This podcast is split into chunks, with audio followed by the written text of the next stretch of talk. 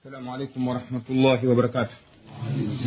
إن الحمد لله نحمده ونستعينه ونستغفره ونتوب إليه. نعوذ بالله من شرور أنفسنا وسيئات أعمالنا. من يهده الله فلا مضل له ومن يضلل فلا هادي له. وأشهد أن لا إله إلا الله وحده لا شريك له. وأشهد أن محمدا عبده ورسوله أما بعد. Ndugu zangu imani tunakutanika tena leo katika mfululizo wa mihadhara au madarasa mbalimbali ambayo makusudio yake ni kukumbushana wajibu wetu katika dini na kuamsha hima zetu katika dawa na kuzidisha imani zetu kwa idhni ya allah subhanahu wa taala. Leo ndugu zangu katika imani tutazungumzia mada ambayo lengo lake ni ufafanuzi wa neno ibada.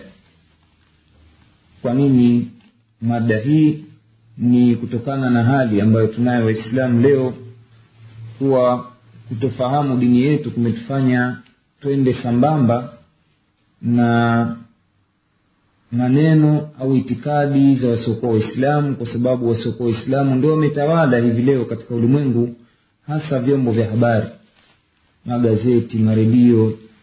Kwa hiyo imekwenda waislamu wamekumbwa na balaa la kuchukuliwa na kila kinachosemwa na maadui. Mpaka yale ambayo yanahusiana na dini yetu pia imekuwa wao ndio walimu wetu. Neno ibada ni neno ambalo limepotoshwa.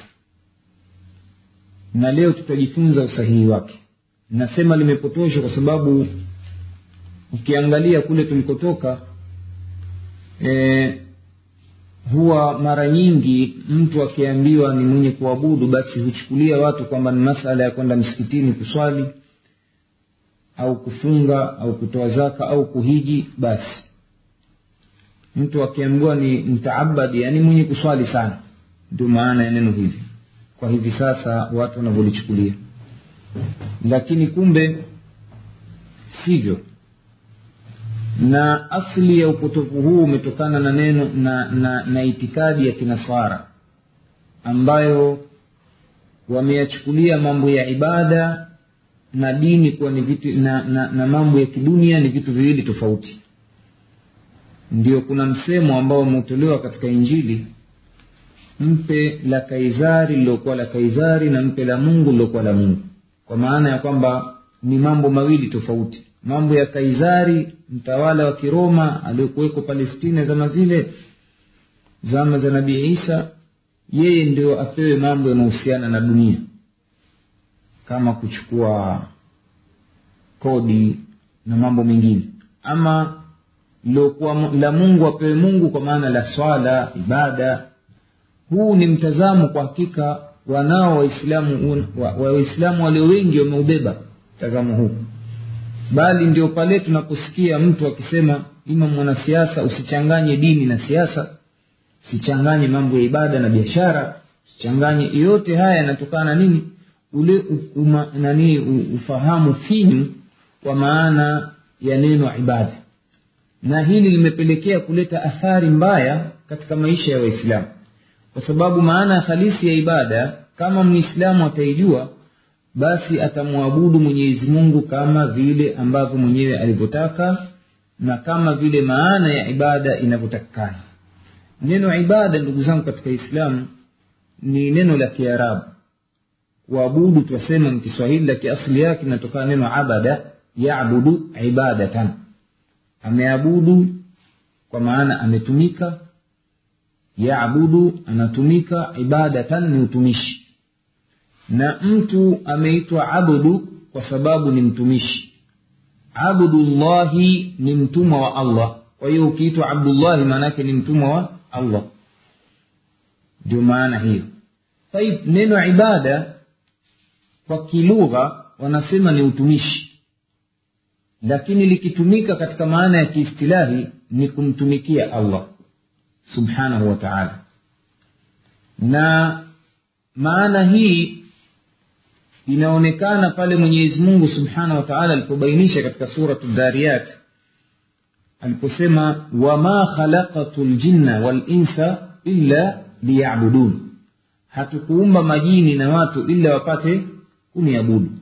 Kwa hiyo hii inaonyesha wazi kwamba hapa neno ibada ni maana pana tofauti na vile tunavyofikiria. Kwa sababu kama tutaifasiri aya hii kwa maana ya ibada kuswali itakuwa eti sisi lengo la kuumbwa kwetu sisi kuswali swala tano ambazo kwa wingi kabisa kama tungekuwa twaswali dakika kumi kila swala basi ingekuwa ni kumi mara tano itakuwa ni dakika ngapi? Hizo dakika hamsini. Iwe sisi tumeumbwa kwa ajili ya kuswali dakika hamsini tu basi maneno yamekwisha.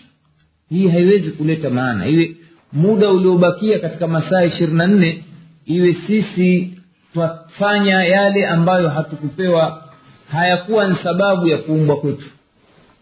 Eti hii inaleta maana ambayo sio sahihi. Ndio maana wanachuoni katika kulifasiri neno ibada katika istilahi ya kisheria wanasema ni ismun jamiin lima yuhibuhu llah wayardaa min alaqwali walamali aldhahira walbatina. Ni jina lenye kukusanya kila analolipenda mwenyezi mungu na kuliridhia katika kauli zetu matendo yetu yaliyokuwa ya dhahiri na ya siri. Kila analolipenda mwenyezi mungu na, na kuliridhia basi litaitwa na ibada. Kwa sababu tukilifanya sisi na kumridhia yeye ni kwamba yeye ndiye bwana wa kustahiki kuridhishwa na sisi ni watwana wake. Kwa hiyo tumetekeleza utwana tuliokusudiwa kuutekeleza. Tumetekeleza utumishi wa kweli tuliokusudiwa tuutekeleze. Hivyo tunaambiwa sisi tumemwabudu allah subhanahu wa taala kwa maana tumemfanyia jambo ambalo analiridhia na analipenda. Na ni jambo gani ambayo ambalo mwenyezi mungu ameliridhia? Ni kila aliloliamrisha na kututaka sisi tulifanye. Kila aliloliamrisha na kutaka sisi tulifanye basi hilo e, atakuwa ameliridhia. Na kila aliyolikataza na akataka tusilifanye basi amekuwa hakuliridhia. Kwa hiyo haliwezi kuitwa ni ibada ya mola ibada ya mwenyezi mungu. Itategemea wewe jinsi umempendekeza nani na umemridhisha nani. Kama ni sheitani utaambua umemwabudu sheitani. Kwa maana umemridhisha sheitani. Hapa twazungumzia kumridhisha allah ndiyo maana ya ibada halisi au sahihi ile ambayo mwenyezi mungu subhanahu wataala ametufundisha tuitekeleze na ametutaka kwa kupitia mtume wetu muhammad salllah alih wa sallam tumridhishe yeye allah subhanahu wataala ukweli ndugu zangu katika imani mitume wote waliokuja wamekuja hapa duniani kuwafundisha watu ibada. Ni yepi ambayo mwenyezi mungu anayapenda na kuyaridhia. Ndio pale allah subhanahu wataala aliposema walaqad baathna fi kulli ummatina rasula an ibudu llaha wajitanibu ltaghuti hakika tumetuma katika kila umati mjumbe ili awafundishe watu ibada namna ya kumtumikia allah na wajiepushe na yule ambaye hastahiki kutumikiwa yaani taghuti kwa hiyo kila mjumbe amekuja kutufundisha ni yepi anayopenda mwenyezi mungu na kuyaridhia tuyafuate na yapi ambayo hayapendi mwenyezi mungu na kuyaridhia tujiweke mbali nayo tujiepushe na kumridhisha asiyekuwa allah ai taghuti ndio lengo la kuletwa mitume. Kwa hiyo ndio maana itakuwa mitume hawakuja kufundisha swala tu. Ndio maana utakuta uhai wa bwana mtume sala llahu alehi wa sallam wote unaonyesha jinsi mtume sala llahu alehi wa sallam alivyotufundisha mambo mengi tu ambayo mwenyezi mungu anayaridhia yakiwemo mambo ya swala funga hija na zaka ambayo sisi tunayaona eti ndiyo ibada. Ha, haya ni sehemu tu bali wanachuoni wanaita ni shaairi mambo ya wazi yaliyodhihiri. Ni alama za kuonyesha uislamu wa mtu kwa watu kujikusanya pamoja wakaswali au swala ya mtu wanaita ni alama shaairi lakini ukweli ni kwamba e, mitume wote akiweko mtume wetu muhammad salllah alih wa sallam amewafundisha watu kila analolipenda mwenyezi mungu na kuliridhia. Ndio maana mwenyezi mungu anamwambia mtume wake kuanzia nabii ibrahim na yeye mtume wetu muhammad anamwambia sema qul inna salati wa nuski wa mahyaya wa mamati lillahi rabi lalamin la sharika lah anamwambia sema wewe muhammad sema wewe nabii hakika sala yangu kuchinja kwangu uhai wangu wote nitakaoishi maisha yangu kifo changu kiwe kwa ajili ya allah kwa ajili ya kumridhisha allah subhanahu wa taala ambaye ndiye mola wa viumbe wote na hana mshirika katika utumishi. Hakubali kutumikiwa mwingine pamoja na yeye. Kwa hiyo haya maneno ambayo wameambiwa mitume watufundishe na sisi na mtume wetu muhammad salllah alih wa sallam kafanya kuyatamka maneno haya ni sehemu pia ya mafunzo ya swala ili tuweze kujua kwamba uhai wetu wote ni ibada tumridhishe allah katika moja ya dua aliyotufundisha mtume sala llah alih wa sallam ya kufungua swala ni dua hii wajahtu wajhiya liladhi fatara lsamawati walarda hanifan muslima inna salati wanuski wamahyaya wamamati lillahi rabilalamin naelekeza uso wangu kwa yule ambaye ameumba mbingu na ardhi nikiwa katika hali ya kwamba nimeukwepa kabisa ushirikina. Sio mshirika sina mshirika. Hanifan muslima. Hakika swala yangu kuchinja kwangu uhai wangu na kifo changu kiwe kwa ajili ya allah kiwe kwa ajili ya kumridhisha allah. Yaani uhai wangu wote iwe ni ibada ya kumtumikia allah peke yake.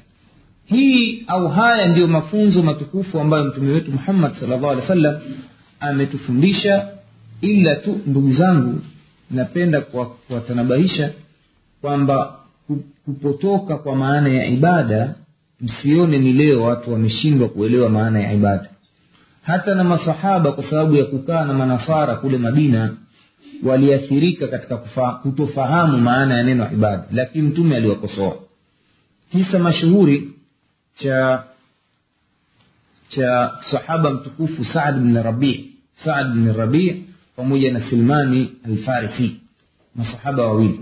Mtume alipofika madina alijenga urafiki baina ya masahaba muhajiri na ansari waliohamia maka pamoja na wale walionusuru ndugu zao kutoka maka ambao waliitwa ansar. Anawaita mmoja mmoja njoo wewe fulani suleiman njoo wewe Saad. haya kuanzia leo nyie ni ndugu katika imani msaidiane kwa hali na mali. Njoo abdallah njoo umar wewe na wewe ni ndugu katika imani msaidiane kwa katika misingi ya imani kwa hali na mali. Njoo fulani na fulani. Na kweli walionyesha dalili ya mapenzi ya hakika. Sababu kisa kingine kabla sijaelezea kisa cha saadi mfano wa sahaba mtukufu abdurahman bni auf kajengewa urafiki na sahaba mwingine ambaye ni nimsahau kidogo jina lake lakini ni sahaba talha kama sijasahau. Wakaambiwa nyinyi ndugu. Abdurahmani alipotoka maka kaja amefilisika kafilisiwa kanyang'anywa mali zake na makafiri wa maka hana kitu. Hohe hahe kwa hiyo ndugu yake akamwambia aliyejengewa ndugu angalia ndugu yangu mimi nina wake wanne. Njooni nyie fulani. Ya maryam ya fatima ya fulani ya fulani njooni. Chagua mke yoyote katika hawa unayempenda. Mtamtaliki akimaliza eda umwoe umekuja huna mke maskini una chochote. Halafu sikiliza mimi nina shamba langu. Nusu ya shamba chukua wewe. Mapenzi ya kweli aliyoyajenga mtume baina ya nani? Masahaba. Mapenzi ya imani. Muhajiri anamnusuru ndugu yake e, ansari anamnusuru ndugu yake aliyehama kutokana na madhila aliyoyapata kutoka kwa nani? Kwa makafiri yaani hii namna gani mtume alijenga udugu wa kweli? Jambo ambalo leo limetoweka. Ndugu zetu wangapi wanahama kutoka miji wanakuja kwenye miji yetu hasa nchi yetu tanzania wenyewe isifu kisiwa cha amani kimekuwa kime, kime wakimbizi. Wengine ni waislamu wenzetu kwa mfano waliotoka zairi wako waislamu nimewakuta kigoma wengi sana. Lakini huwezi kukuta nusra ile ya mapenzi aliyoyafundisha bwana mtume muhajiri atakuja pale kigoma ni mgeni tu atahesabiwa ni mgeni na hasa vile serikali zetu hizi zinavyombagua yule ambaye amehama mkimbizi. Hata ili neno linatumika mkimbizi mkimbizi. Unaona kwa nia ya kudhalilisha. Anakuwa hapati haki kabisa. Hata hawezi kupewa mke wala nini wala nini wala nini. Wako wengine hatuwezi kusema mia kwa mia lakini kuna baadhi ya watu waheri wenye kuelewa mafunzo haya hii namna gani mtume alijenga upenzi baina ya masahaba? Sasa kisa cha huyu sadi bnu rabii na selman lfarsi siku moja alikwenda kumtembelea selmani ndugu yake saad. Akamkuta saadi siku hiyo kafunga saumu. Yeye saadi akafanya ikramu kwa mgeni akamtengenezea chakula akamwambia njoo ule. Silmani kuanza kula namwona mwenzie kimia mwangalie vipi shekh mi nimefunga. Wallahi sili mpaka tule pamoja. Ishajua huyu bwana akafunga saumu ya sunna. Naona anaonekana kana kwamba ni mtu mutashadidi katika siamu na wakati huo kabla ya kuingia sijawakumbusha kisa hiki mwanzo huyu selmani alipoingia nyumbani kwa sadi akamkuta sadi mke wa sadi kakaa katika hali ya kwamba ni mnyonge mavazi yake ni kana kwamba ni mtu aliyetupwa kama vile mtumishi wa hoteli kama hivi hana dalili yoyote ya kujipamba wala nini. Akamuuliza selmani je una nini? Asema ah nifanyeje nisijieke hivi wakati ndugu yako kanitupa? Hana habari na mimi. Kumbe saadi kajenga itikadi kwamba kushughulishwa na mke au kumfanya mke apendeze ni katika mambo ya dunia yatampotosha katika ibada. Alikuwa ni mutashadidi mno katika ibada hakuelewa maana ya ibada kama kumtunza mkewe na kukaa naye na kustarehe. Kwa hiyo kana kwamba ni mtu ndugu tu kakaa naye. Hana starehe naye hana habari naye. Kwa yule mwanamke kajiweka kinyonge kama vile kwetu mtu mwanamke kavaa kikaniki tu kilicho nani hana nguo ya kubadilisha wala hana haja ya kubadilisha kwa sababu mme hamhitaji. Unaona? Kwa hiyo suleiman silman alfarisi kagundua hilo. Alichofanya baada ya kukaribishwa chakula akakataa kula huyu saad. Akaambia wallahi mi sili mpaka nawe ule ikambidi ale. Haya. Kufika usiku baada ya kula chakula cha usiku hawakukaa muda saadi amwambia Sel- Sel- selmani waanze kuswali. Mapemaso kiamu leili mona wakati sunna mtu kulala kupumzika kiwiliwili chake mtume sala llahu alih wa sallam anasema wa lijasadika alaika haqi maneno aliyoyasema haya mtume baada ya saadi eti kuambiwa na selmani hakuamini yale maneno. Selmani kawambia wa inna lijasadika alaika haq wa, liahlika alaika haq mkeo naye ana haki. Watoto wako wana haki. Kiwiliwili chako kina haki kinataka kupumzishwa. Yeye akaona ah, hii fikra ya makosa. Asubuhi alfajiri wamekwenda kuswali na mtume selman nani sadi akenda kashtaki maneno ya selman kwamba selmani mi nafanya ibada mwenzangu anaambia hivi. Mtume akamwambia sadaka selman amesema kweli selman hivyo hivyo masahaba wengine watatu waliomwendea bwana mtume sala llahu alehi wa sallam kufika wakamkuta hayupo. Wakawakuta wakeze mtume sala llahu alehi wa sallam wakashtakia au wakataka kuuliza juu ya habari za ibada ya bwana mtume. Mtume anavyofanya ibada anafanya vipi? Wanawake wale wa mtume hawakukasir wakawaeleza wale masahaba watatu. Mtume anafanya hivi hivi hivi hivi hivi. Eti wao wakaona kwamba ayafanyayo mtume ni mambo madogo sana vipi mtume kafanya kitu kidogo namna hii na mwenyezi mungu anamwambia amemsamehe madhambi yake yaliyopita na ajabu? Sisi kuanzia leo tutafanya zaidi. Kwa hiyo kila mmoja akachukua azma kufanya ziada. Mmoja akasema mi nitafunga milele. Naona eh? sitoacha kufunga hata siku moja. Ataunganisha ramadhani na siku nyingine maisha. Mpaka afu haya mwingine asema mimi kuanzia leo bwana sitooa mwanamke kabisa. Wanawake watanisumbua mimi. Mwingine asema mimi nitasimama usiku milele. Kuswali swala za usiku.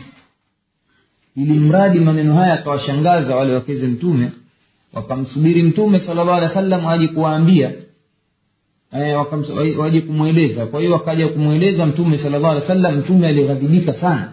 Katika siku ameghadhibika hii mojawapo amekadhibika alichofanya mtume ni kueleza haki. Kwa hiyo akaenda msikitini akawaita masahaba akawaambia ma balu yakuluna yaquluna kadha wa kadha. Iweje baadhi ya watu wanasema hivi na hivi jamaa mimi ninawaambieni jamani ana atqakum lillahi wa akhshakum bihi mimi ni mcha mungu zaidi kwenu nyinyi na ninamwogopa mwenyezi mungu zaidi kuliko nyinyi. Sasa mtume ibidi aeleze hakika yake. Kwamba mimi mbele yenu nyinyi waislamu mimi ndiye mwenye kumcha mola zaidi kuliko nyinyi mimi ninamwogopa zaidi kuliko nyinyi. Lakini mimi nasumu wa aftur nafunga baadhi ya siku funga za sunna na siku nyingine naacha kufunga wa atazawaju nisa na nnaoa na nnasimama baadhi ya usiku nalala kisha akawaambia faman raghiba an sunnati falaisa minni. Yeyote atakayekwenda kinyume na mtindo wangu huu wa ibada basi sio katika mimi. Kwa hiyo hapa mtume sala llahu alehi wa sallam anaelezea maana ya ibada kwa upana tofauti na wale walipoelewa kwamba mtu kujishughulisha mfano kuoa ni sehemu ya kumshughulisha mwanadamu katika ibada hizi. Wakati kumbe ibada katika jumla ya ibada ni mtu kumwingilia mkewe katika uislamu. Pia ni ibada. Kwa maana ile tuliosema ibada kwa sababu kumwingilia mkewe mtu katika, katika matendo ya ndoa ni katika mambo aliyoyaridhia mwenyezi mungu na mtume. Ametuagizishia mtume sala llahu alehi wa sallam wabashiruhunna waingilieni. Kwa hiyo ni amri hiyo. Na pia ina mtindo wake. Wakati ukimwingilia mwanamke mtume sala llahu alih wa sallam anatufundisha dua.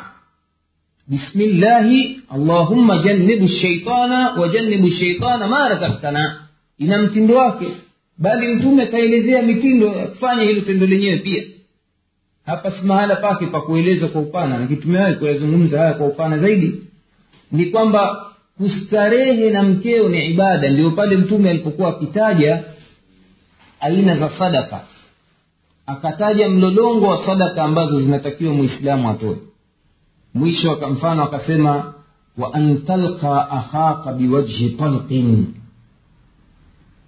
Katika jumla ya sadaka ni kukutana na ndugu yako kwa uso mkunjufu wa furaha. Ni sadaka hii kueleza maana pana ya ibada ya sadaka wengine wafikiri sadaka nkutoa mali.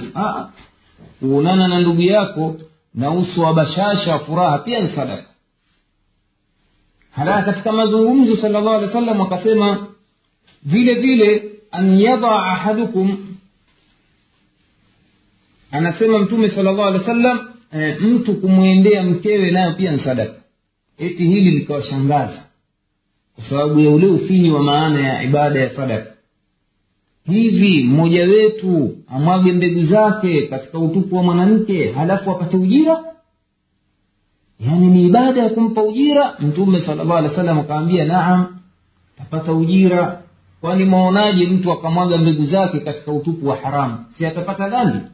Basi akipata dhambi basi huku atapata thawabu. Kwa hiyo hii ikawa ni maana pana ya ibada aliyofundisha bwana mtume sala llahu alehi wa sallam kwa pale aliposema na mimi nami ninaoa wanawake na nnastarehe nao.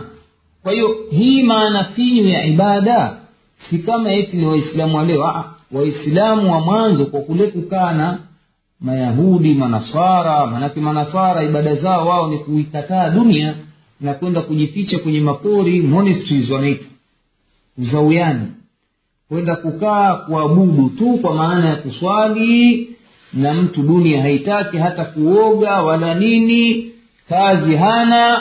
Ndio pale yale tuliyosema umar mkhatabi kawakuta watu wamekaa msikitini wanasema wanamcha mola kwa kufanya ibada ya, ku, ya kuomba na kumdhukuru mola. Hawataki kazi. Mtume nani umar alipofika msikitini akawambia wallahi niambieni nani anawapa riziki?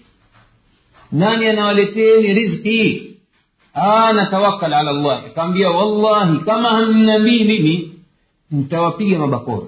Ikabidi kila mmoja aseme ukweli. Mi naletewa na mjomba naletewa na shangazi. Akawambia ukhruju tukeni. Mata tamtiru aldhahaba walfidda min assama. Tangu lini mbingu ikanyeshesha dhahabu na fedha? Si katika dini na ibada kuwa si tukae eti twasubiri nani hii manna wasalwa kutoka mbinguni. Lazima tuhangaike. Kwa hiyo kule kutoka nako pia kutafuta rizki ni ibada kwa sababu mtume sala llahu alehi wa sallam amemwombea dua na kumbusu mtu ambaye amemkamata akakuta mkono wake ni wakazi akambusu akamwombea dua baraka. Kuonyesha kwamba tendo la kufanya kazi ni sehemu ya ibada kwa sababu mwenyezi mungu analiridhia mtume wetu sala alehi wa sallam naye pia analiridhia vile vile ndugu zangu katika imani katika jumla ya maana ya ibada yaani maana pana ni kuishi mfano na wake zetu kwa wema. Mwenyezi mungu subhanahu wa anasema waashiruhunna bilmarufi ni amri hiyo. Kwa hiyo ni jambo analoliridhia mwenyezi mungu subhanahu wa baada ya kutuambia tuoe wanawake fankihu ma taba lakum min annisa mathna wa thulatha wa rubaa kisha akatuambia waashiruhunna bilmarufi ishini nao kwa wema. Kwa hiyo kuishi na wake zetu kwa wema ni sehemu ya ibada. Tukifanya tutapata thawabu. Vile vile katika jumla ya maana ya ibada ndugu zangu katika imani ni sisi kupigana jihadi fi sabilillah. Kwa maana pana ya jihadi. Jihadi ni kunyanyua jina la mwenyezi mungu. Kuinyanyua dini iwe juu kwa hiyo kila atakachofanya mtu juhudi yake katika kuimarisha dini ya mwenyezi mungu ni ibada.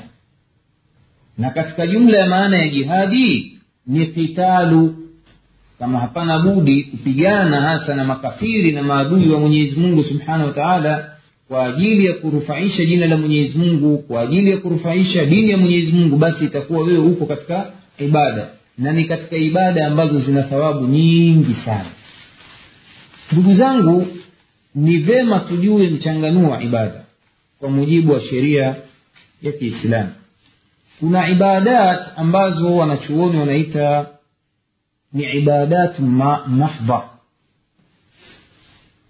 au waqifiya nini maana ya ibadatu mahdha ni zile ibada ambazo mtume wetu muhammad salllah alehi wa sallam ametuwekea mtindo wa kuzifanya hizi zinaitwa ibadatu mahdha waqifiya yaani ni ibada ambazo kuzitekeleza kwake tume hatuna uhuru.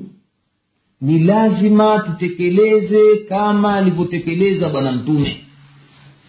Hatukupewa wasaa wa kutia akili yetu fikra zetu au nini. Mtindo kwa maana ya namna ya kufanya hiyo ibada mahala pa kufanya hiyo ibada wakati wa kufanya hiyo ibada na kaifia. Ndio hiyo namna. Kwa hiyo mambo matatu ya msingi katika ibada hizi zinaitwa mahdha wakifia ni kwamba tunatakiwa tusimame pale aliposimama mweka sheria mwenyezi mungu na mtume wetu. Kwa hiyo mtume anatuambia sallu kama raaitumuni usalli. Hii ni ibada inaambiwa ni ibada katika ibadatu mahdha wakifia namna gani? Ni kwamba si ruhusa sisi kuswali tunavyotaka sisi. Saa tunayotaka sisi. Mahala tunapotaka sisi. Taban kuhusu swala mahala popote tunaambua tuswali ila maeneo baadhi ya maeneo yamekatazwa mfano kwenye vyoo mahala penye najisi. Pia ni katika mahala ambapo mtume katufundisha namna ya kufanya. Ama kwa upande wa mtindo ni lazima tuswali kwa kaifia aliyoswali bwana mtume mfano jinsi alivyokuwa akiswali swala za faradhi alikuwa akiswali namna gani akisimama akileta takbira akifunga mikono akileta suratu fatiha akileta sura nyingine akienda rukuu akienda sida akirudi tena. Unaona? Mpaka akakamilisha kwenye tashahudi mwisho. Si ruhusa mtu kuswali anavyotaka yeye. Vile vile upande wa wakati mtume ametufundisha salllah llahu alehi wa sallam nyakati za swala mfano swala za faradhi swala ya asubuhi swaliwa wakati gani ya dhuhuri alasiri magharibi na isha. Huruhusiwi mtume mwanadamu yeyote mwislamu kuswali saa anayotaka yeye. Kinyume cha hizi nyakati ambazo ametufundisha bwana mtume. Hivyo hivyo ibada nyingine mfano katika ibadatu waqifia ni ibada ya hija mtume sala llahu alehi wa sallam anatuambia khudhu anni manasikakum. Chukueni kutoka kwangu mimi mtindo wa ibada ya hija. Kwa hiyo tuangalie mtume alitufundisha vipi. Ibada ya hija inatakiwa ifanywe maka. Kwa hiyo mtu akienda madina asema anakwenda kufanya hija si mahala sipahija ndio ndugu zetu wengi waislamu wanafikiri kwenda madina ni sehemu ya ibada ya hija mara nyingine mtu kadhikika hana wakati wa kwenda na ana watu wengine walishawahi kwenda basi ataka lazima aende akifikiria kwamba ibada yake ya hija ita haribika. Wakati ha, madina si mahala pa ibada ya hija. Madina ni mahala pa kuzuru msikiti wa bwana mtume sala llahu alih ni ibada inafanyika wakati wote. Lakini ibada ya hija lazima ifanyike nanii makka na maeneo yale yaliyokubalika kufanyia. Arafa mina muzdalifa ndio maeneo ya kufanya ibada ya hija isitoshe ibada inatakiwa ifanye miezi maalumu ashhuri maalumati mi, mi, miezi iliyotangazwa yenye kujulikana inajulikana hii miezi ya ibada ya hija. Mtu hawezi kwenda mwezi wa ramadhani akasema maka nafanya hija. Ha haruhusiwi. Sababu mtume kishaweka muda wake kwa kupitia kwa quran na suna yake. Halafu vile vile ule mtindo wenyewe wa kufanya ibada lazima mtu apite kwenye miqati kwenye mipaka iliyoruhusiwa iliyowekwa kwa mujibu wa sehemu na upande uliotoka. Watu wa, Maka, watu wa tanzania waingie kwenye mikati gani? Watu wa iraqi wapite nani gani? Watu wanaotoka misri yote imeshawekwa tayari maeneo hayo. Kwa hiyo mtu akigeuza mtindo huu wa ibada anakuwa amefanya jambo kinyume na ibada kinyume cha kumridhisha mwenyezi mungu subhanahu wa taala vile vile ibada nyingine kama, ibada ya kutawadha. Kutawadha ni ibada. Mtume sala llahu alehi wa sallam anasema man tawadaa nahwa wudui hadha falahu kadha. Mwenye kutawadha mfano wa udhu wangu huu basi atakuwa amekamilisha ibada ya udhu wake. Kwa hiyo kutawadha nkupi ni kule alikotufundisha bwana mtume kwamba mtu utaosha viganja viwili vya mikono utatia maji mdomoni na pua uta, utaosha uso utaosha mikono hivyo hivyo utakwenda mpaka kukamilisha miguuni. Mtindo huu huwezi kuufanya unavyotaka wewe. Ukasaa mi naona bwana bora leo nisianze na mdomo na pua nianze miguuni. Bado utakuwa hujatekeleza ibada na wala ibada yako haikubalika kwa nini? Kwa sababu hizi ni katika ibada ambazo sharia imeweka mipaka. Lazima twende kwa mujibu wa nini vile ambavyo mtume wetu muhammad salllah alih wa sallam ametupangia. Hivyo hivyo mfano mwingine ibada ya zaka. Zaka kuna watu maalum wanaowajibika kutoa si kila mtu. Ni wale waliomiliki nisabu kiwango maalumu cha mali aliyokuwa nayo mtu. Kama ni wanyama au kama ni mali pesa kuna kiwango maalum. Si kila watu tajiri watu wenye kumiliki kadhaa katika mali basi hawa wanahesabiwa matajiri watatakiwa watoe kiasi kadhaa cha mali. Mwenye kumiliki wanyama kiasi kadhaa atatakiwa atoe kiasi kadhaa. Kwa hiyo mtu katika zaka hawezi kusema afanye anavyotaka yeye. Ama sadaka katika zile ibada ambazo sio mahdha mtu anaweza akatoa sadaka kitu chochote wakati wote anaotaka. Lakini zaka ni katika ibada imewekewa mtindo maalumu wanaotoa ni watu maalumu wanaopewa pia ni watu maalumu waliowekwa katika sheria ya kiislamu. Vile vile katika ibada nyingine ndugu zangu ni ibada ya kula. Chakula pia ni ibada. Watu wengine hawajui. Na mtu anaweza akala isiwe ni ibada kwa sababu hakutia nia ya kumwabudu allah. Utakuwa ukila wewe kama hukutia nia ya kumwabudu utakuwa kama vile ng'ombe na mbuzi wanavyokula na paka. Lakini wakati gani utahesabiwa umefanya ibada na umemwabudu mola unazopata thawabu katika kula ni wewe kufuata zile taratibu za ibada. Kwamba kwanza unani, unakula kwa ajili ya allah. Ndio pale mtume akatufundisha tukila tukianze bismillah. Kwa hiyo huyu tayari kashakuwa tofauti na mnyama.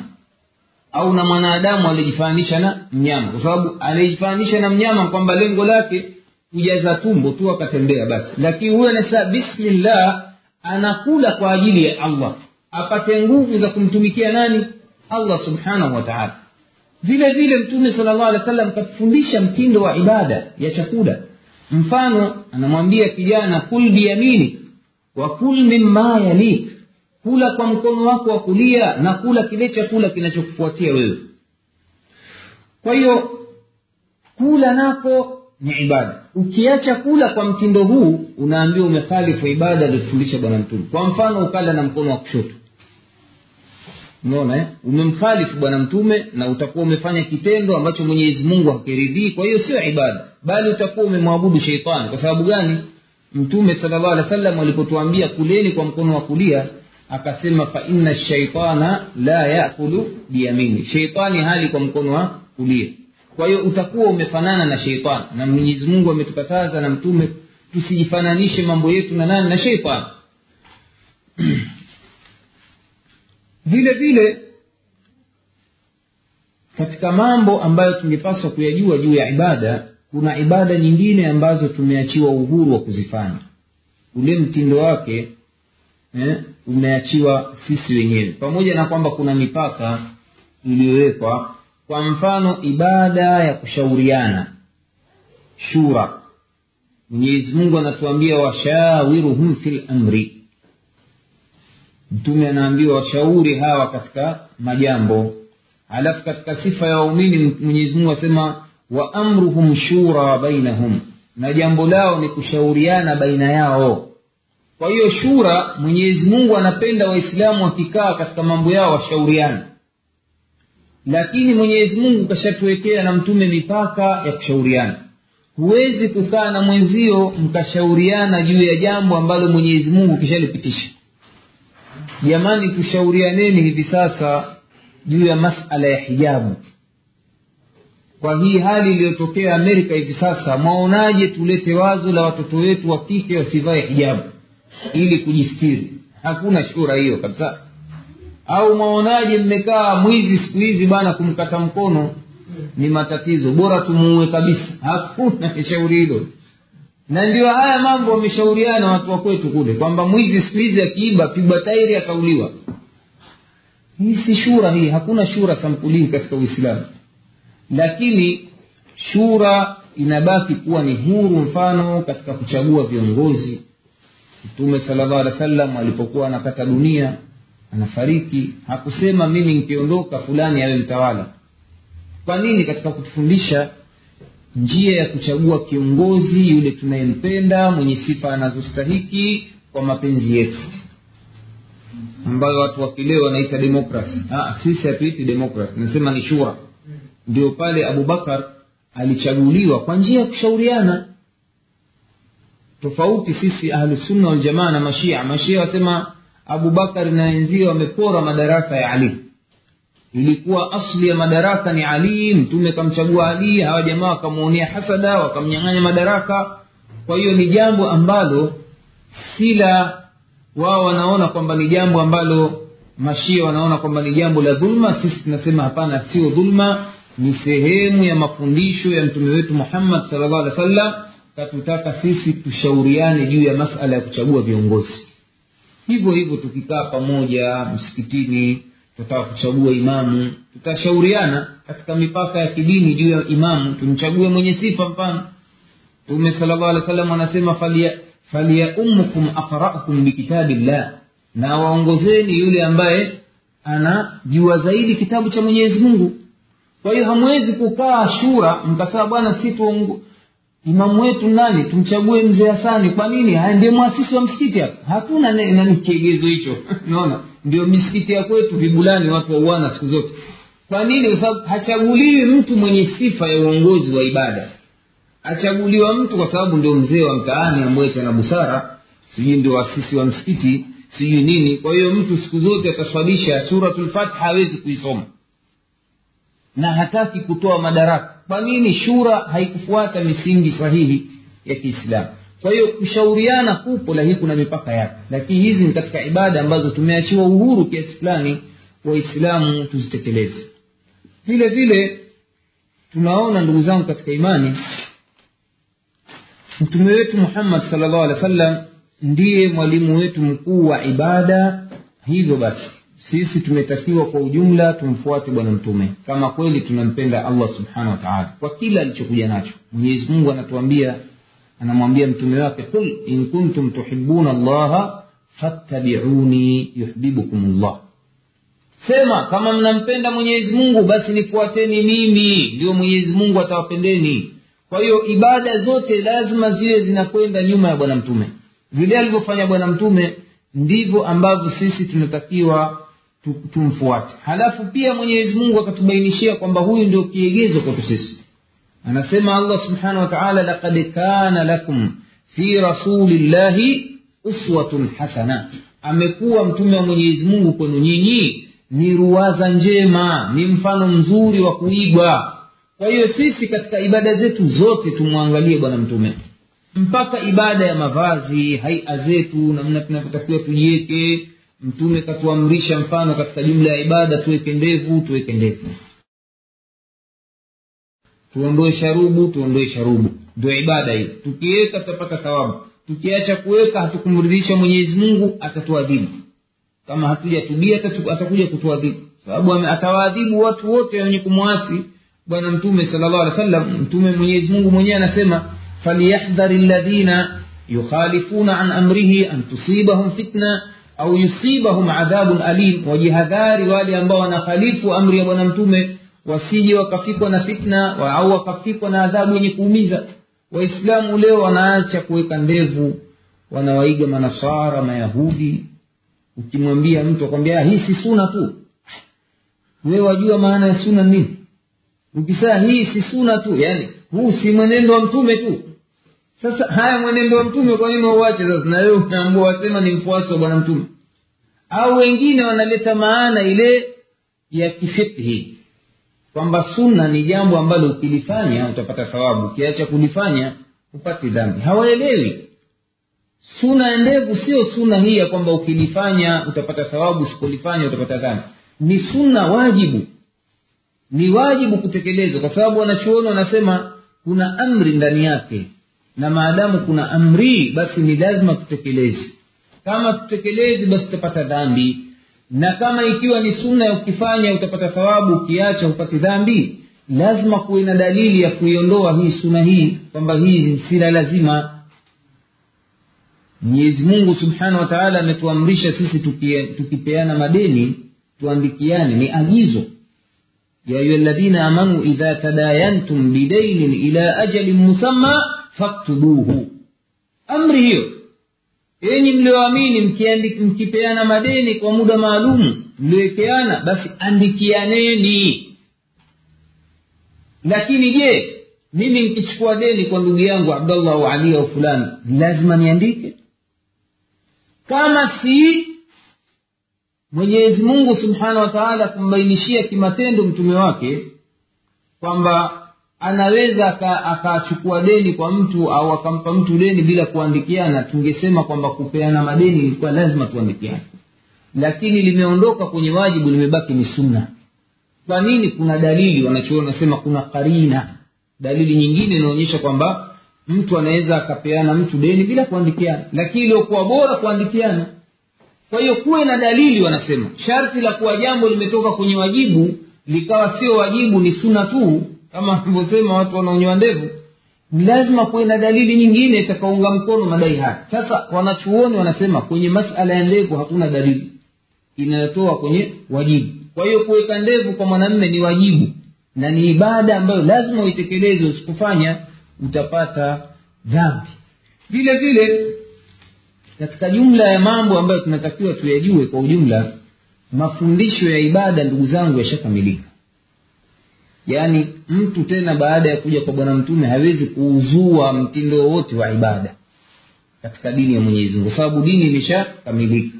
Na ni aya mwenyezi mungu subhanahu wataala anasema alyauma akmaltu lakum dinakum wa atmamtu alaikum nicmati waraditu lakum lislama dina. Leo nimekamilisha dini yangu dini yenu. Na haya maneno kaletewa mtume katika hija yake ya mwisho ambayo aliagana na waislamu baada ya kutoka maka kurudi madina hakuishi ila siku themanini tu. Kwa hiyo ni katika aya za mwisho kushuka za, za kuagana kumbainishia mtume na waislamu kwamba leo tayari mafundisho ya dini yameshakamilika. Alyauma akmaltu lakum dinakum waatmamtu alaikum nicmati na nimewatimizia necma yangu waraditu lakum lislama dina na nimewaridhia dini yenu kuwa ya kiislamu ndio dini sahihi dini ya kweli. Nimeshawaridhia hivi. Kwa hiyo ndio pale mtume aliposimama akawambia jamani je sijawafikishia hiyo dini? Ndiyo ya rasulllah umetufikishia. Kwa hiyo basi nawaagizisheni kila aliyehudhuria kuishi na mimi amfikishie yule ambaye hajaishi na mimi. Ikawa tena mafunzo ya bwana mtume yamekamilika na mtume salllah alih wa sallam katika uhai wake akawaadharisha watu kwamba wasije wakaongeza ongeza vitu katika dini. Ni hadithi nyingi iyakum wa muhdathati lumuri faina kula muhdathatin bida. Ole wenu na kuongeza mambo katika dini kwani kila linaloongezwa ni uzushi na kila uzushi utaingia motoni.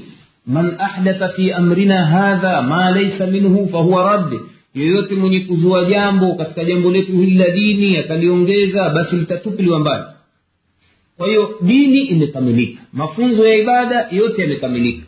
Si ruhusa kwa hali yoyote mtu kuongeza mafunzo katika dini kwa madai kwamba ah, haya mambo yamepitwa na wakati kwa hiyo tufanye renovation. Tufanye mabadiliko kidogo. Maanake haya yamepitwa na wakati. Uislamu ukishasema haya maneno ya ukafiri kwamba uislamu wapitwa na wakati kana kwamba mungu hajui hali za watu watakaokuja baadaye watakuwa vipi. Hapana qurani ni suluhisho la mwisho. Suna ya bwana mtume ndio suluhisho la mwisho ni dini iliyofuta mafunzo yote yaliyotangulia.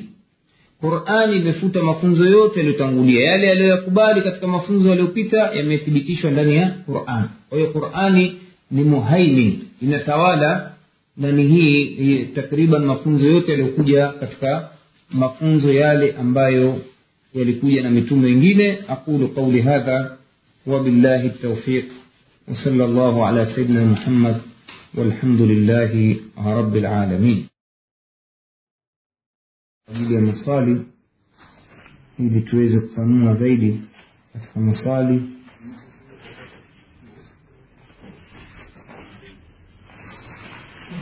naam shekh naomba tufafanulie kuhusu hakika ya thawabu. Maana nimeambiwa kwamba ile nyama ya hakika mm.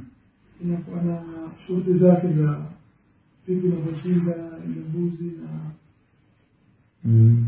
kama ni mtoto wa kike anachinja vipi, nyama yake inaliwa vipi, ndivyo nilivyoelezwa. Sasa mimi nimepata mtoto wa kike, lakini mpaka sasa nimechanganyikiwa kidogo kuhusu masala ya hakika. M- nini maana ya aqiqa kule kwetu waita hakika si nini? Hakuna hakika. Ni aqa ya uku aqiqatan aqa ni kuchinja. Lakini ni neno la kiarabu limetumika kisheria kwa maana ni kichinjo anachochinjiwa mtoto mdogo ambaye amezaliwa. Naye anachinjiwa siku ya saba kama ilivyothibiti baadhi ya hadithi za mtume sahihi kwamba al aslu achinjiwe siku ya saba na utaratibu wake kama ifuatavyo. Kama umebahatika kupata mtoto wa kiume basi uchinje mbuzi wawili. Na kama umebahatika kupata mtoto wa kike basi uchinje mbuzi mmoja. Wala usiulize kwa nini hawa wawili? Kwa nini mmoja? Aya imeshasema lidhakari mithlu hadhi alunfayaini eh, mwanamme anakuwa na ziada kuliko wanawake. Unaona eh? ana hadhi zaidi kuliko wanawake wawili. Kwa hiyo ni fadhila ya mwenyezi mungu kwa wanaume. Na pia wala si fadhila kwetu kwa upande mwingine ni hasara lakini hatuiti hasara kwa sababu ni ibada. Unaona? Ni hasa kwa sababu ukipata mwana wa kiume wewe wafurahi lakini basi kuna adhabu nyingine ya kuchinja. Hatuiti adhabu tunaita kwa sababu ni, ni expenses unatoa zaidi kuliko kupata mtoto wa kike kwa hiyo ile furaha yako mwenyezi mungu na mtume ameona sasa aitumie fursa yako hii ya furaha ili kutoa sadaka. Kwa hiyo mtoto wa kiume anachinjiwa mbuzi wawili na mtoto wa kike anachinjiwa mbuzi mmoja. Na katika sunna ya ugavi wa wanyama hawa ni mbuzi wale wanagaiwa sehemu tatu. Sehemu ya kwanza utakula wewe na wanao. Se- Wanachinja mama wale yani. e, katika kuchinja unasema bismillahi allahumma hadha. Kwa mfano binti yako umempa jina gani? Salwa. Eh? bismillah. Allahumma hadha lisalwa unaona eh? yaani kwa jina la mwenyezi mungu ewe mwenyezi mungu huyu mnyama namchinja kwa ajili ya hakika ya salwa.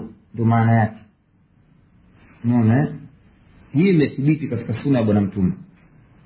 Unamchinja hivi halafu katika kugawa ndiyo hiyo nasema unagawa sehemu tatu ya huyo mnyama. Kama ikiwa ni wawili au mmoja unapanga mafungu matatu. Ima kwa njia ya mizani au kwa kubahatisha kupanga sehemu tatu ziwe sawa sawa. Sehemu ya kwanza utaihodhi wewe utakula wewe na wanao sehemu ya pili wape majirani na marafiki. Sehemu ya tatu wape mafakiri ambao hawana uwezo. Basi hapana ziada hapa. Katika masala ya fiki ila tu labda kwa faida ni kwamba katika siku ya saba katika mambo yanayofanywa ni yafuatayo. Ni wewe kumnyoa mtoto nywele ambalo watu wengi huwa hawapendi. Hasa tukizaa watoto wa kike mwana mwanakike anyolewe anyolewe hamna. Dini ya mtume aliyotufundisha unanyoa nywele halafu zile nywele unazipeleka kwa sonara unazipima. Ule uzito utakaopatikana wa zile nywele utatoa mfano wake dhahabu thamani ya dhahabu. Kwa mfano umepata nywele gramu moja. Gramu moja ya dhahabu kwetu sisi shilingi elfu kumi mfano takriban. Kwa hiyo utoe shilingi elfu kumi. Hizo zitakuwa nywele nyingi. Takriban mtoto mchanga ninakuwa ni nusu hata gramu mfano kwa hiyo utatoa elfu tano wengine wanaweza wakatoa elfu tatu. Tegemea nywele za yule mtoto. Hiyo ni sunna imethibiti. E, watu maskini. Naona hiyo nakuwa watu ambao mafakiri. Halafu vile vile katika sunna ambayo aliifanya bwana mtume siku ya saba na masahaba wakawapeleka waka watoto wao kwa mtume wawafanyie wanaita tahnik. Tahnik ni tende hii unaitafuna wewe baba kwa sababu mtume hatunaye sasa. Maana watu wakienda kwa mtume walikuwa wanaomba baraka. Dua ya mtume inakubaliwa. Lakini sisi wazazi tuombe dua tuombe tu nani. Lakini sasa katika jumla ni tahniki unachukua tende moja unaitafuna mpaka unapata ute wake. Halafu unaitia kwenye kidole chako cha shahada ule ute unamtia kwenye mafizi yake. Si mnanielewa mafizi unaona eh? basi takiona cha rambaramba basi ndio ni sunna hii hapa hamna maelezo. Lakini madaktari wanaeleza sunna hii faida yake nani lakini mtume kafanya tu akutuambia fanyeni hivi kwa sababu ina hivi nafanyeni lakini sasa madaktari wanaeleza inachangamsha nani hii tumbo nini na hasa tende ni chakula kina madini mingi. Unaona namtia uchangamfu mtoto unaona. Au ile kunywa nywele sema inachangamsha madaktari sio mtume kunyoa nywele inaanza kuchangamsha seli za kichwa za kufanya nanii ubongo wake uchangamke na na nani nywele kuota haraka. Wanasema hivi. Lakini sisi hatuna wajibu wa kutafuta kwa undani zaidi ya kwamba alichofanya bwana mtume sisi tutakifanya itakuwa tutapata thawabu kwa yale ambayo ametufundisha. Si zaidi ya hapo. Hakuna maulidi hakuna kusoma mlango wa nini wala nini siku hiyo. Wala hakuna ulazima wa kukusanya watu. Wengine wanafikiri lazima wakusanya watu.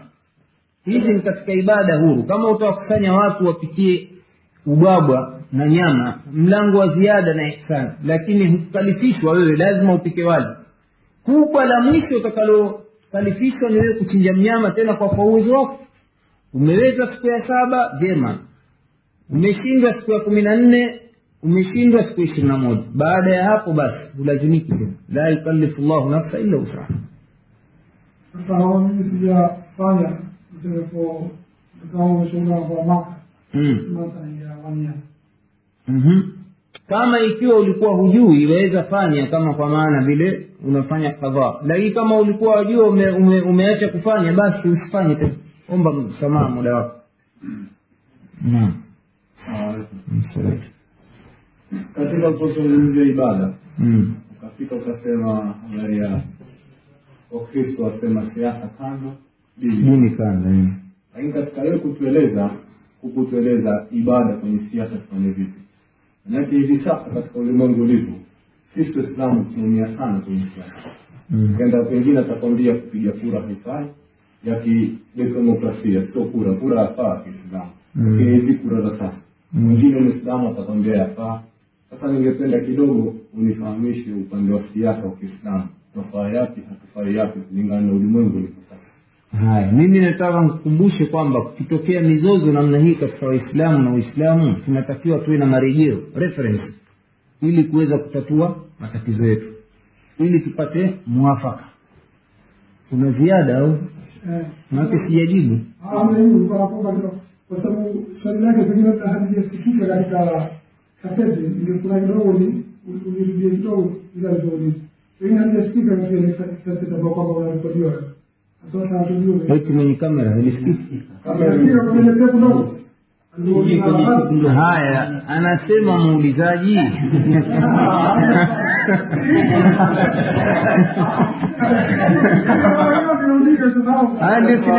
hivi. Haya ndugu yenu anauliza hivi kwamba shekhe umezungumza kuhusu ibada kwamba ina maana pana. Katika jumla ya maana ya pana ya ibada ni siasa. Na ulisema kwamba watu wengine kama wakristo wametenganisha siasa na dini na nini. Je uislamu unazungumza nini juu ya swala hili? Hasa hivi sasa ilivyokuwa tumechanganyikiwa waislamu. Kuna mashekhe au watu wengine wanasema haifai kupiga kura wengine wanasema yafaa. Au hizi siasa zilizoko za demokrasi. Eh, sasa uislamu unatuambia nini juu ya swala hili? Au sivyo jama limeeleweka hili swali eh? haya mimi sasa ninachosema ukariri sisi waislamu dini yetu ilivyotufundisha. Kwamba tukiwa na mizozo tuwe na mahala pa kurejea ili kutatua matatizo yetu tupate kuwafikiana tupate kukubaliana. Iwe hilo tatizo letu la mizozo litakwisha kwa kurejea mahala fulani. Sasa ni wapi pa kurejea waislamu? Nyiwe mnafahamu maisha yetu yote yametawaliwa na mafunzo ya mwenyezi mungu. Kwa sababu kila ambalo twalifanya tutakiwa tumridhishe allah sasa je kupiga kura kwa mtindo wa demokrasi kwamridhisha mungu hakumridhishi? Kuna wanaosema kwamridhisha wengine wanasema kumridhishi. Sahibu qurani inasema nini na suna ya bwana mtume inasema nini juu ya masala haya? Wapi pa kurejea? Mwenyezi mungu anasema fain tanazatum fi sheii farudduhu ila llahi warasul mtakapozozana juu ya jambo basi lirejesheni wapi? Kwenye qurani na nini na sunna ya bwana mtume sala llahu alih wa sallam sasa tukubaliane kwanza uislamu una siasa. Ya mula wake anapata ujira mmoja. Naona masala ya jitihada. Naam. Sasa katika swala ya masala ya ikhtilafu pia narudia kauli shekh aluthaimini anasema mnaweza swali swala ya jamaa ya pili mahala palipokisha swaliwa jamaa ya kwanza. Lakini kauli ambayo inaonekana ina nguvu ambayo ina dalili yenye nguvu ni kwamba hakuswaliwi jamaa mbili katika msikiti mmoja. Hakuswaliwi jamaa mbili. Kwa sababu halikutokea hilo zama za mtume ama shekh aluthaimini anasema ni hadithi moja bwana mmoja alikuja akaswali mtume akawaambia masahaba nani atatasadaki kujiunga naye kumpa jamaa huyu? Lakini sasa mashekhe wanaijibu wasema "Ah, mtu akiwa msafiri pita njia anaweza akaswali swala ya jamaa. Lakini wewe mukimu unaona ukichelewa ndio ilivyokuwa masahaba kina abdullah bni abbasi wakichelewa swala mfano kwa dhurufu fulani basi hawaswali jamaa katika msikiti. Ima wanakwenda kuswali nyumbani nani swala zao unaona? Au mtu anaswali mumfarida peke yake lakini hawaunganishi jamaa mbili. Ili nini? Kuweka heshima ya ile jamaa moja ambayo inapatikana. Kwa sababu ukweli sisi baada ya kuzembea mambo haya ya kuswali swala jamaa moja misikiti yetu mnaona kule. Kwanza kuna hiyo miunganisho ya jamaa ya kupigana mabega na kutoa maindiketa wengine huku. Unaona? Yote hayana dalili. Mtu ataingia mwingine anaona "Ah, huyu mimi mimi na swala zangu. Unaona? Au kikaa kimya ndio basi.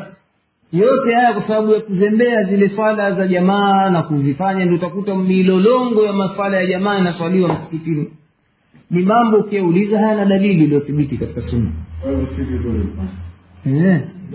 hiyo hadithi ilikuwa ikisema ni ikama ama vipi? Kwa sababu tutafsiriwa kwamba ikama na inawezekana kwa kitu kimoja sasa ya kwanza ikienda ya pili inaweza kusimama kule ikama ipi? Jamaa ya pili Mm. bila kuelimu sala unafunga jamaa ya pili aslan hakuna. Sasa utasimam- utaisimamisha vipi? Alaslu haipo kabisa. Sasa situation ya hapa mimi nafanya kazi kazini saa saba na robo. Mm. Swala la kwanza hata kama ningekuwepo siwezi kwenda, sababu nitakwenda kwa tafukutu, sipati kitu wazungumza kihindi. Swala ya pili, swala gani? Swala Ijumaa, hutuba Ijumaa ya kwanza kihindi kikuu kitashika hata aya pia zatajwa kihindi? Hizo aya kwa kwa Ah, ah, zile nguzo nguzo za ngoja nguzo za kutuba zinapatikana kwa lugha ya kiarabu tukisema nguzo kwama alhamdulillah salatu ala nabi. Unaona aya hadithi dua. Basi tosha sasa. Umuhimu wa nini? ile umuhimu wake simfahamu kwani shekhe mtume alikuwa akitoa akitoa maelezo gani? Kile alichoeleza ni aya au hadithi eh, sasa ikiwa ikiwa aya imesemwa kwa kiarabu na hadithi imesemwa hayataka nini? Na kosa moja ndangu mwenyewe kwanza kwa sijui lugha mtume akizungumza na wale kwa lugha waijua? Sasa mimi kenda kwenye hutuba ya ijumaa mtu atoa hutuba ambayo yafaa kweli kusikika labda kwa mambo yaliyotokea. Mimi nkenda nikasikia kiarabu na kihindi pale nikatoka nikaenda zangu kwani swala vile akisoma mfano suratul juma wasikia waelewa eh, si yule anasoma aya pia? Yeye si pia ataja baadhi ya aya na hadithi? Lakini hutuba kama usemavyo ijumaa ni kueleza mambo yaliyopita kwenye wiki au sivyo Ah, ninachosema yeye ataeleza hayo maelezo atayanasibisha na aya na hadithi. Sasa ndio maana wanachuona wanasema lazima nguzo ziwepo. Zikiwepo nguzo basi imesimama ijumaa. Yeye hafaidiki. Sasa kwa hiyo kama ufaidiki wafanyaje? Waacha kuswali kabisa ijumaa. Ah, ah.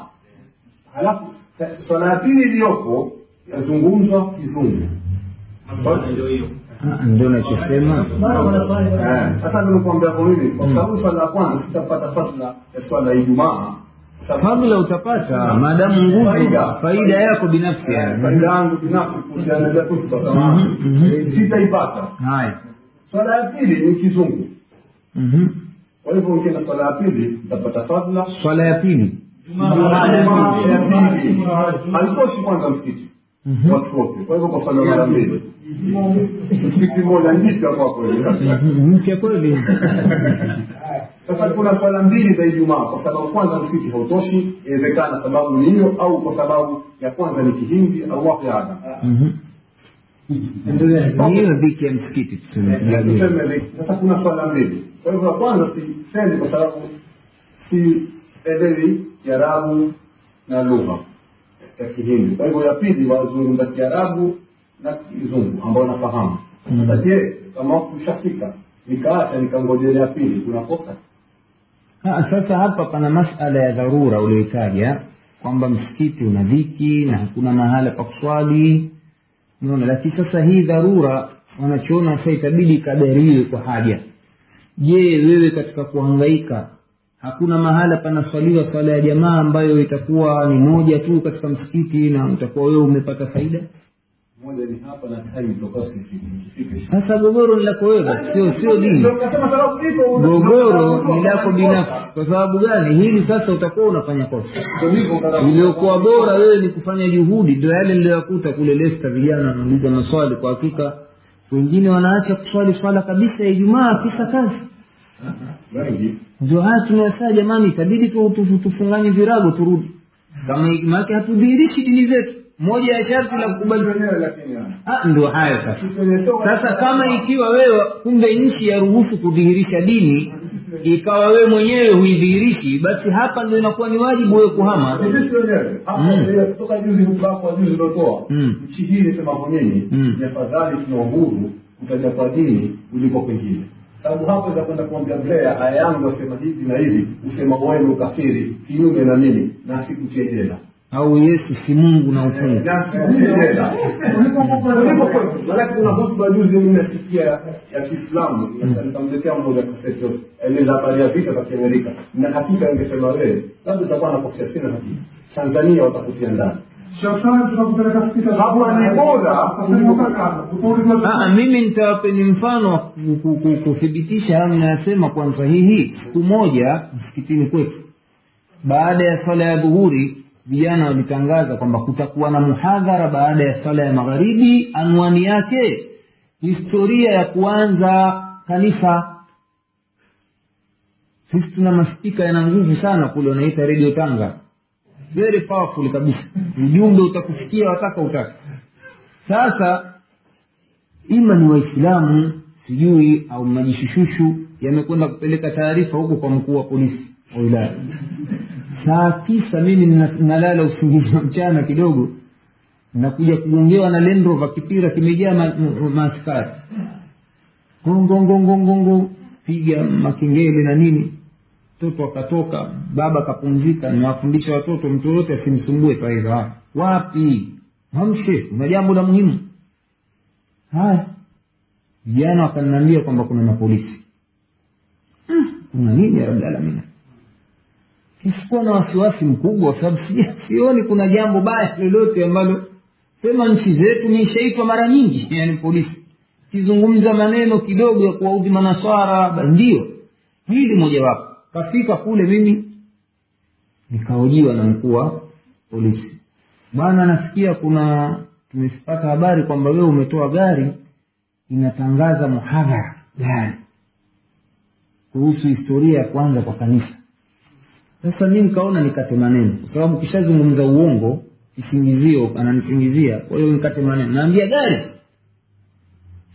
Sisi bwana tunajua taratibu za nchi bwana na nyinyi mnafahamu kila tukifanya shughuli zetu sisi za, za mihadhara ambayo tunataka tuifanye ya wazi au tunataka kufanya sherehe zaidi au swala tukitangaza tunachukua kibali bwana. Sasa si hatuna gari yoyote ambayo tumeitoa sisi. Lakini mimi nataka kujua afande ni kitu gani hasa tatizo ni kutangazwa au gari? Alishindwa kujibu. Matokeo yake akampigia simu kamanda akawambia bwana ninaye hapa mkuu wa taasisi anasema hakuna gari yoyote ambayo imepita kutangaza yeye yule kamanda akamwambia "Ah, basi kama ni hivyo basi mwache. Kaondoka. Sasa nini nilichojifunza hapa? Gogoro si gari kutangaza kwa sababu magari yapita yakatangaza kila aina balaa.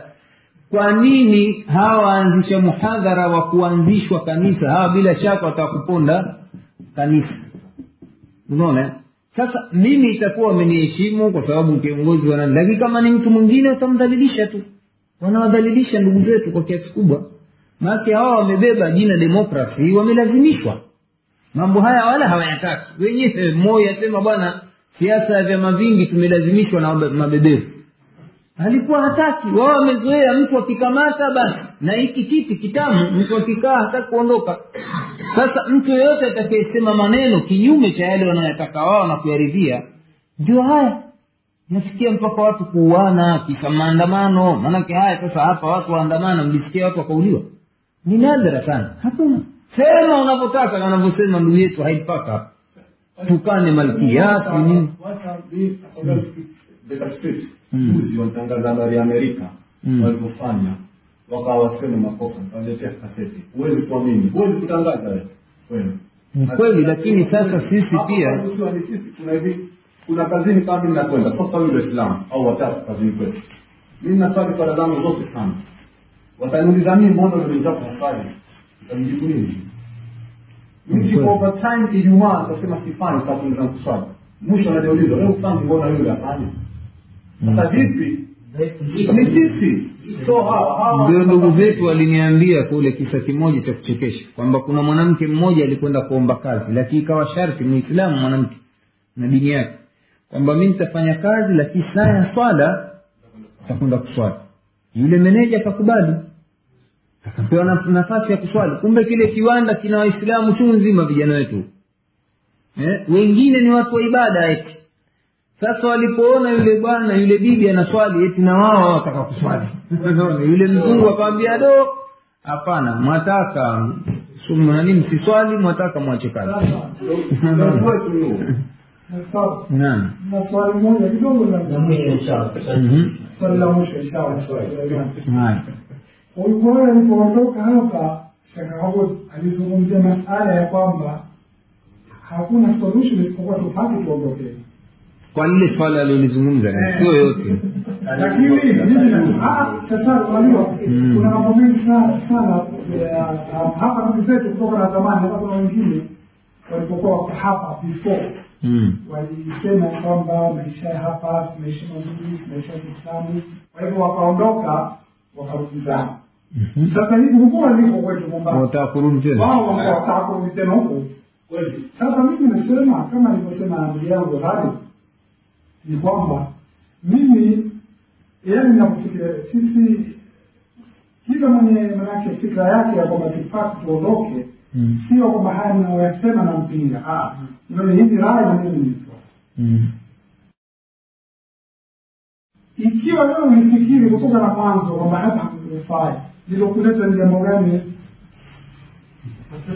sio wamesema bwana. Ndio nasema. Wamesema ndo wanapaki hivyo.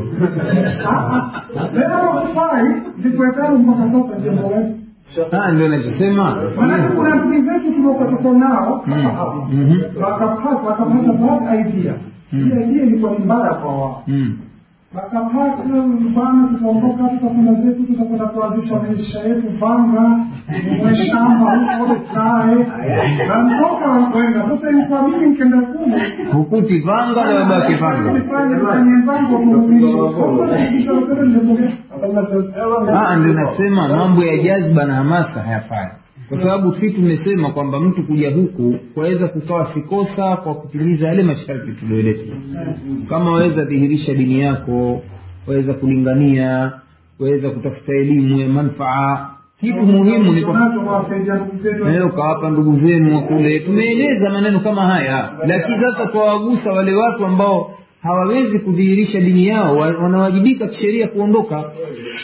Sababu ni fitna waweza mtu ukartaja sasa hapa hmm. wenzangu wako hapa mimi nakuja kutoka Kenya kija hapa hapa naweza mambo mengi na nitapata kuzungumza.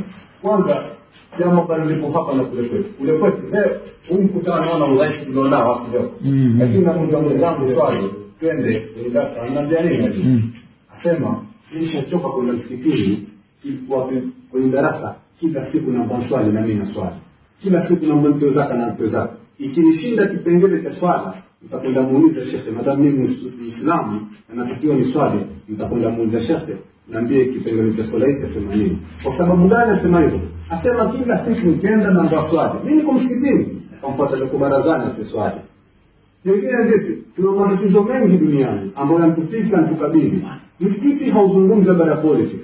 Msikiti hauzungumzi matatizo yetu tutakazo vipi.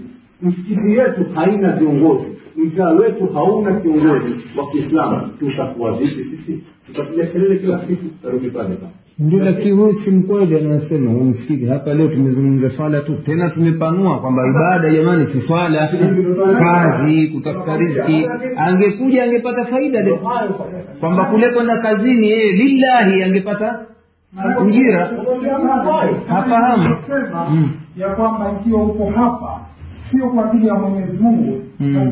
kuondoka. Sasa mimi vitu serikali Mm. katika watu ambao kwamba watakaoingia mwishoni wa kwanza. Mm. sisi wa kwanza mimi kwa nini. Mm, mimi nakosa kila siku. Kila siku hakuna asi kama mimi.